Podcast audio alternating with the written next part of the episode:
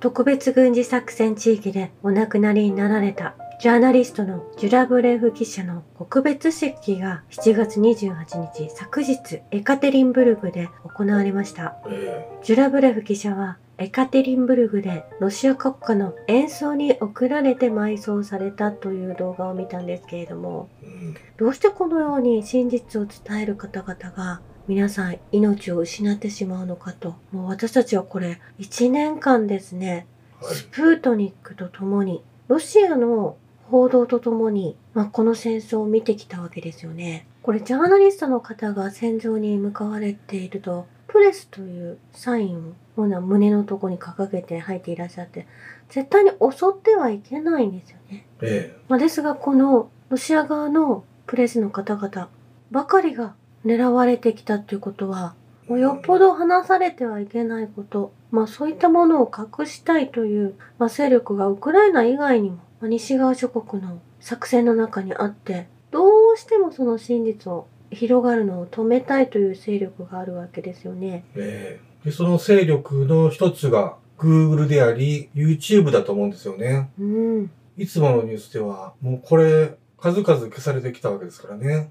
うん。検索をかけても出てこないみたいな感じにされてきてるわけなんですよ。まあ情報を拡散されたくないということなんでしょうね。こう日本っていうのはいかにおかしい国かっていうことが分かってくるんじゃないかなと思うんですよ。うん。まあほとんどメディアが嘘付けというか、になっていたわけなんですけれども、そうもいかない転換期がやってくると思うんですよね。ねウクライナの反転攻勢は計画通りに進んでいないと、まあ、昨日もニューヨークポストですとか、そういったメディアも正直に話すようになり、まあ多分これニューズウィークも同じように報じているんですけれども、どちらかというと、西側寄りの偏ったニュースしか流していないのがニューズウィークなんですよね。まあ、書籍を見ても、まあ、かなりグローバリスト寄りの内容が盛り込まれた冊子になっていると思うんですね。え。はい。まあ、ですがそういったメディアも、まあ、責任は NATO にあるんじゃないかとも言い出しているんです。うん。そして昨日もお伝えしました。ロシア・アフリカ首脳会議では、ブルキナファソの大統領、イブラム・トラオレ大統領が、我々は西側諸国の植民地主義と戦っているとお話ししてくださっていたんですよね。うん。そしてやはり戦ってくれる国民に敬意を表したいとおっしゃられていたんです。まあ、このロシア・アフリカ首脳会議では、このロシアとアフリカともに協力し合ってですね。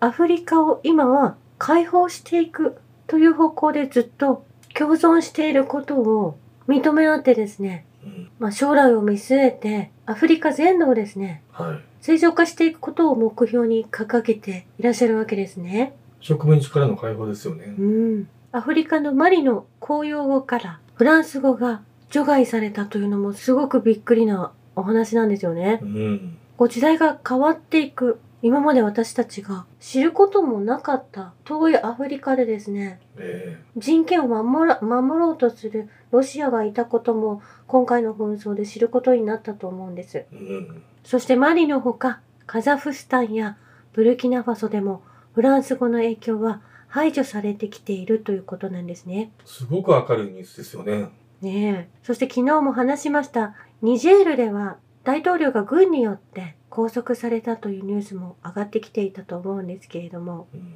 まあ、ここにも1950年から60年代にかけてアフリカ北西部に存在した旧フランス植民地体制の最終的な崩壊を意味するということなんです。アメリカ傀儡政権の崩壊ですよね。ええまあ、そこにワグネルのプリゴジン氏が昨日は登場したということをお話ししたと思うんですけれども、えまあ、これに貢献してきたのがロシア軍と共にあるワグネルであったということなんですよね。え。うん。そしてロシア、アフリカ諸国への230億ドルの債務を帳消しにすると、プーチン大統領は昨日の金曜日約束をされているんですよね。えアフリカ諸国に対する230億ドルの債務を帳消しにし、債務救済として約9000万ドルを提供すると、このような内容もこのサミットで盛り込まれてきたということなんです。え。ものすごいバックアップですよね。うん。そしてロシアの国連次席大使ポリャンスキー氏は、ロシアは穀物取引に関する国連安保理の会合に参加しないと述べているんですね。え理由は、ウクライナ情勢に関する安保理会合で、イギリスがロシアのスピーチを妨害したことにあるということなんです。まあ、これはですね、前日に国連の中で話し合われた、まあ、キエフ政権による正教会の迫害に関するもの、そしてウクライナの港湾攻撃に関し、話し合いがなされたんですけれども、えうん。ロシアは迫害の経験を持つ二人がその会議に招待したんですけれども、え安保理議長である英国は報告者の出席を阻止しようとして、まあ時間がないと言って、その二人の証言を聞かなかったわけなんです。えおかしいですよね。ええ、ロシアのスピーチを妨害したいことにあり、この穀物取引は、まあ、合意に至らなかったということなんですけれども、うん。まあ、ここでもイギリスがですね、かなり強くロシアを阻止していることがわかるんですね。ええまあ、それに対して今までロシアは、まあ、EU に対しても国連を通じてですね、穏便に穀物合意を通してきて、まあ、実際にロシアで、ロシアの地で育てられた穀物を EU にも送っていましたし、アフリカにも送りたいと言っていたものが実際に送られていなかったこと、まあ、それに関しても、まあ、裏切りが続いているということなんですよね。えもうですので今回はその期限が切れたとしてもその取引には応じないということを決定されたんですけれどもえうん。またウクライナの元大統領ポロシェンコ氏はロシアの穀物船は全て爆破すると、まあ、このようなことをいつものなんで爆発せなあかんねん。いつものようにお話しされている動画を見たんですけれども、ドンバスの子供は学校に行かせない。今度はロシアの穀物船は全て破壊するとおっしゃられているんですよね。チョコレートだけ食っとけよ。もうこの方はもうイギリスに亡命してしまっているんですけれども。えまあ、ですが、日本はですね、ロシアが EU、米国、ノルウェーからの水産加工品の輸入を中止されているんですけれども、日本はそのつながりをまだ保っているんですよね。えうん。非友好国としてリストアップされていいるんですけれども、はい。まあ今回はその措置には日本の鮮魚などは含まれていないということなんです。そして東京はサハリンプロジェクトと北極圏の LNG2 を対ロサービス提供禁止から除外されたということなんです。ここでもうまく日本とロシアはつながっているわけなんですよ。だから不当な制裁を日本側からされながらも、ロシアは日本国民に対しては輸入制限をかけてないわけなんですよね。ええまあ、ロシアは一貫して国民を守りたい、まあ、世界の国民うの,、ん。のことを指していると思うんですよね。えそしてここに来てウクライナ問題を解決するのではなく、国連のグテレス総長は地球温暖化の時代は終わり、うだるような暑さの時代が到来しました。暑さは耐え難く、化石燃料産業の利益と気候変動に対する無策ぶりは容認できないレベルです。人類が解き放った破壊を絶望ではなく行動に変えなければいけませんというような煽りを主張するようになってきたんですよね。えお前たちが破壊してきているわけですからね。うん。まあ、科学者にとってはそれは明白なことで人間のせいであるというようなことを吹き込まれているのか。まあ、これ昔からある手法のようなんですよね。うんそしてアメリカのバイデン大統領は極度の暑さと気候危機との戦いに関する記者会見で屋根を白く塗装するための支援が進行中であると述べていらっしゃるんですね。えどうも窓のサッシなども変えていただける、まあ、その助成金を出すとおっしゃられているようなんですけれども、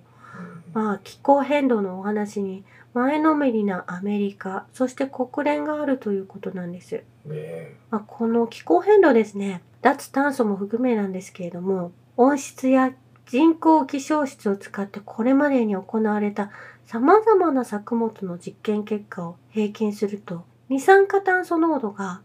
2倍になると、収穫量は約33%増加することが分かっているんですよね。うんこれは農業と環境独立行政法人農業環境技術研究所がこのような調査をしたようなんですけれども、そしてアメリカ海洋大気象の2017年の記事にも研究結果が出ていて、世界の植物の成長は二酸化炭素とともに増加しているということなんですよね。え二酸化炭素があることで植物がたくさん育つということはもう以前から言われていることなんですけれども。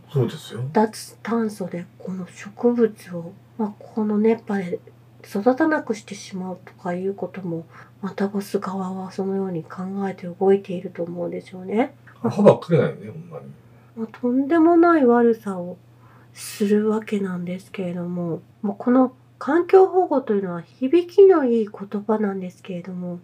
もともとはこの概念を発明したのは大英帝国で、インド植民地支配と土地強奪のための面目であったということは歴史で記されているんですよね。うん。COP26 で国連を使ってグローバルパワーエリートたちがやろうとしていることは、この最新版でこれを一気に進めようとしているんですよね。はい。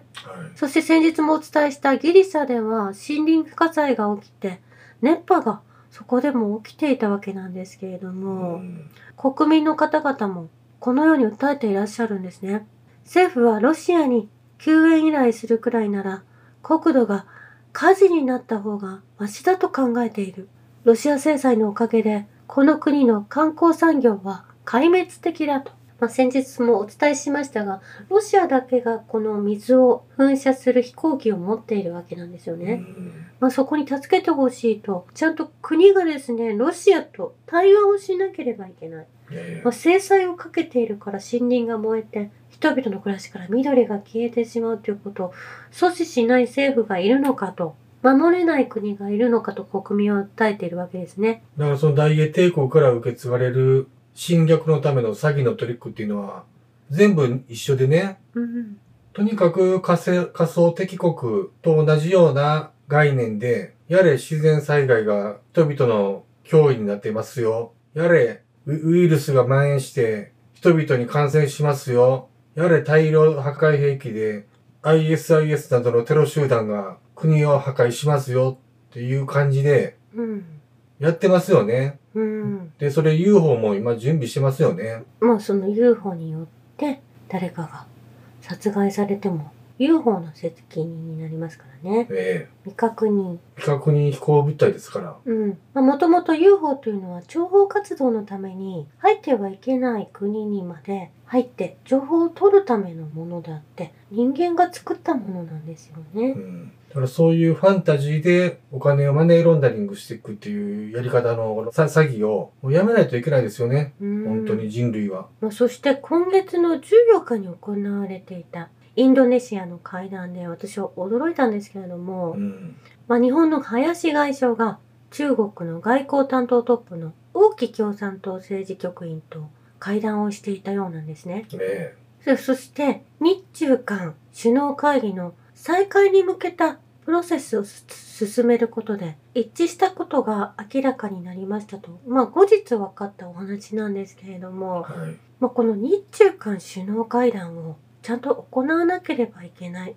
ということを中国の王毅氏がこの話を取り付けたんだと思うんですね。えもうこれ一番大事なことであっえて、もう一番大事ですね。隣国の国々とまずお話し合いをしなければいけない。外交を進めなければいけない。外交が一番大切ですからね。ええまあ、それを、まあ、歩み寄ってですね、話し合いをしましょうと言われて、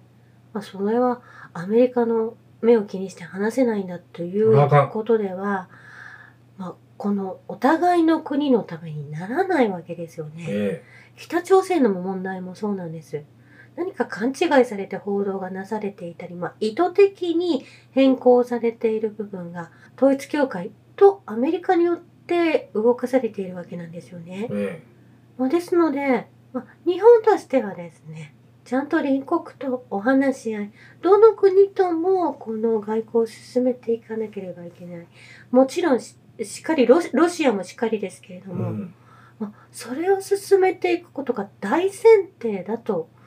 うことだと思うんですね。えそしてやはりこの WHO が行っていることや国連で行っている話の内容も解決に至らないものはそのまま放置するのではなく各国で意見も交わしてですねどのように対処すべきか、まあ、その国連自体が本当に必要なのかということもお話し合いなされなければいけない。まあ、今の国連の体質がこう腐敗しているのであればそれを正す方向に持っていくということが各国が意識をそれを変えればですね一気にその問題を解決に導くことができると思うんですね。うんそれを維持したいのであればそれがなされなければいけないと思うんです。そして竹島や北方領土の問題、まあ、尖閣諸島もそうですけれども、まあ、それを利用してですね戦争を焚きつけようとしているんですけれども韓国やロシア、まあ、隣国にとってはですね単に元から自国領でありなんかやいやいもう日本がうるさく、まあ、それアメリカは利用していると思いますけれども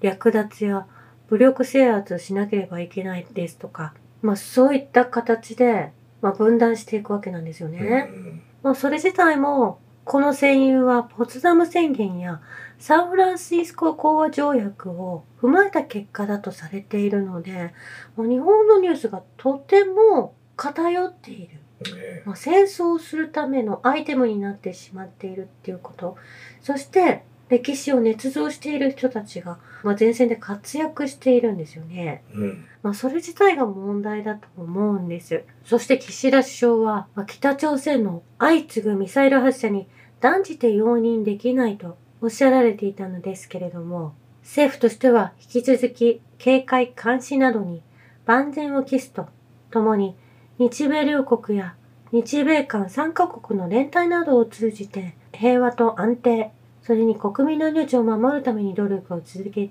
ていきたいと、まあ、このようにおっしゃられているんですよね。うんこれを本当に行動に移してほしいと思うんです。まあ、ですが残念なことに岸田首相のジャケットにはブルーのバッジがこの時はついていたんですよね。何ですかそのブルーのバッジは？ブルーリボンバッジと言いまして、このブルーリボンバッジは北朝鮮に拉致された日本人を救出するための全国協議会が制作したものになるんですよね。えこれをつけている政治家をよく見ると思うんですけれども、ではこの救う会というのはどういう人たちなのかというのをちゃんと見分けなければいけないんですけれども、えうん。まあ私のそのブルーのバッジがついていると、ちょっと嘘をついてしまう人なんだなと思うんですね。あそうなんですか？えまあ、こういう人たちはどういう人たちなのかというとまとめてくださっている方がいたんですけれどもえ。北朝鮮を敵視して憲法改正や軍備拡大を煽ったり在日コリアンなどへの差別を扇動していて慰安婦問題や美容校問題などに関わる歴史修正主義のデマを発信している人たちが多いということ、まあ、これを忘れてはいけないのでこのバッジをつけている方は、まあ、建前上、まあ、正当性を持ったお話をなされていると思うんですけれどもえ。こういった傾向にある方たちがこの守る会救う会というものを築いていてこれ安倍晋三氏もそうなんですよね。まあ、そのグループ、まあ、統一教会に属しているグループになると思うんです。岸田首相はですね、まあ、任期は先はないですけどいろんな法律を変えたり、まあ、そういった役目は全部強行に押し通していると思うんですね。そろそろ身を引く方向に考えた方がいいかもわかんないですよね。うん。以上です。ありがとうございました。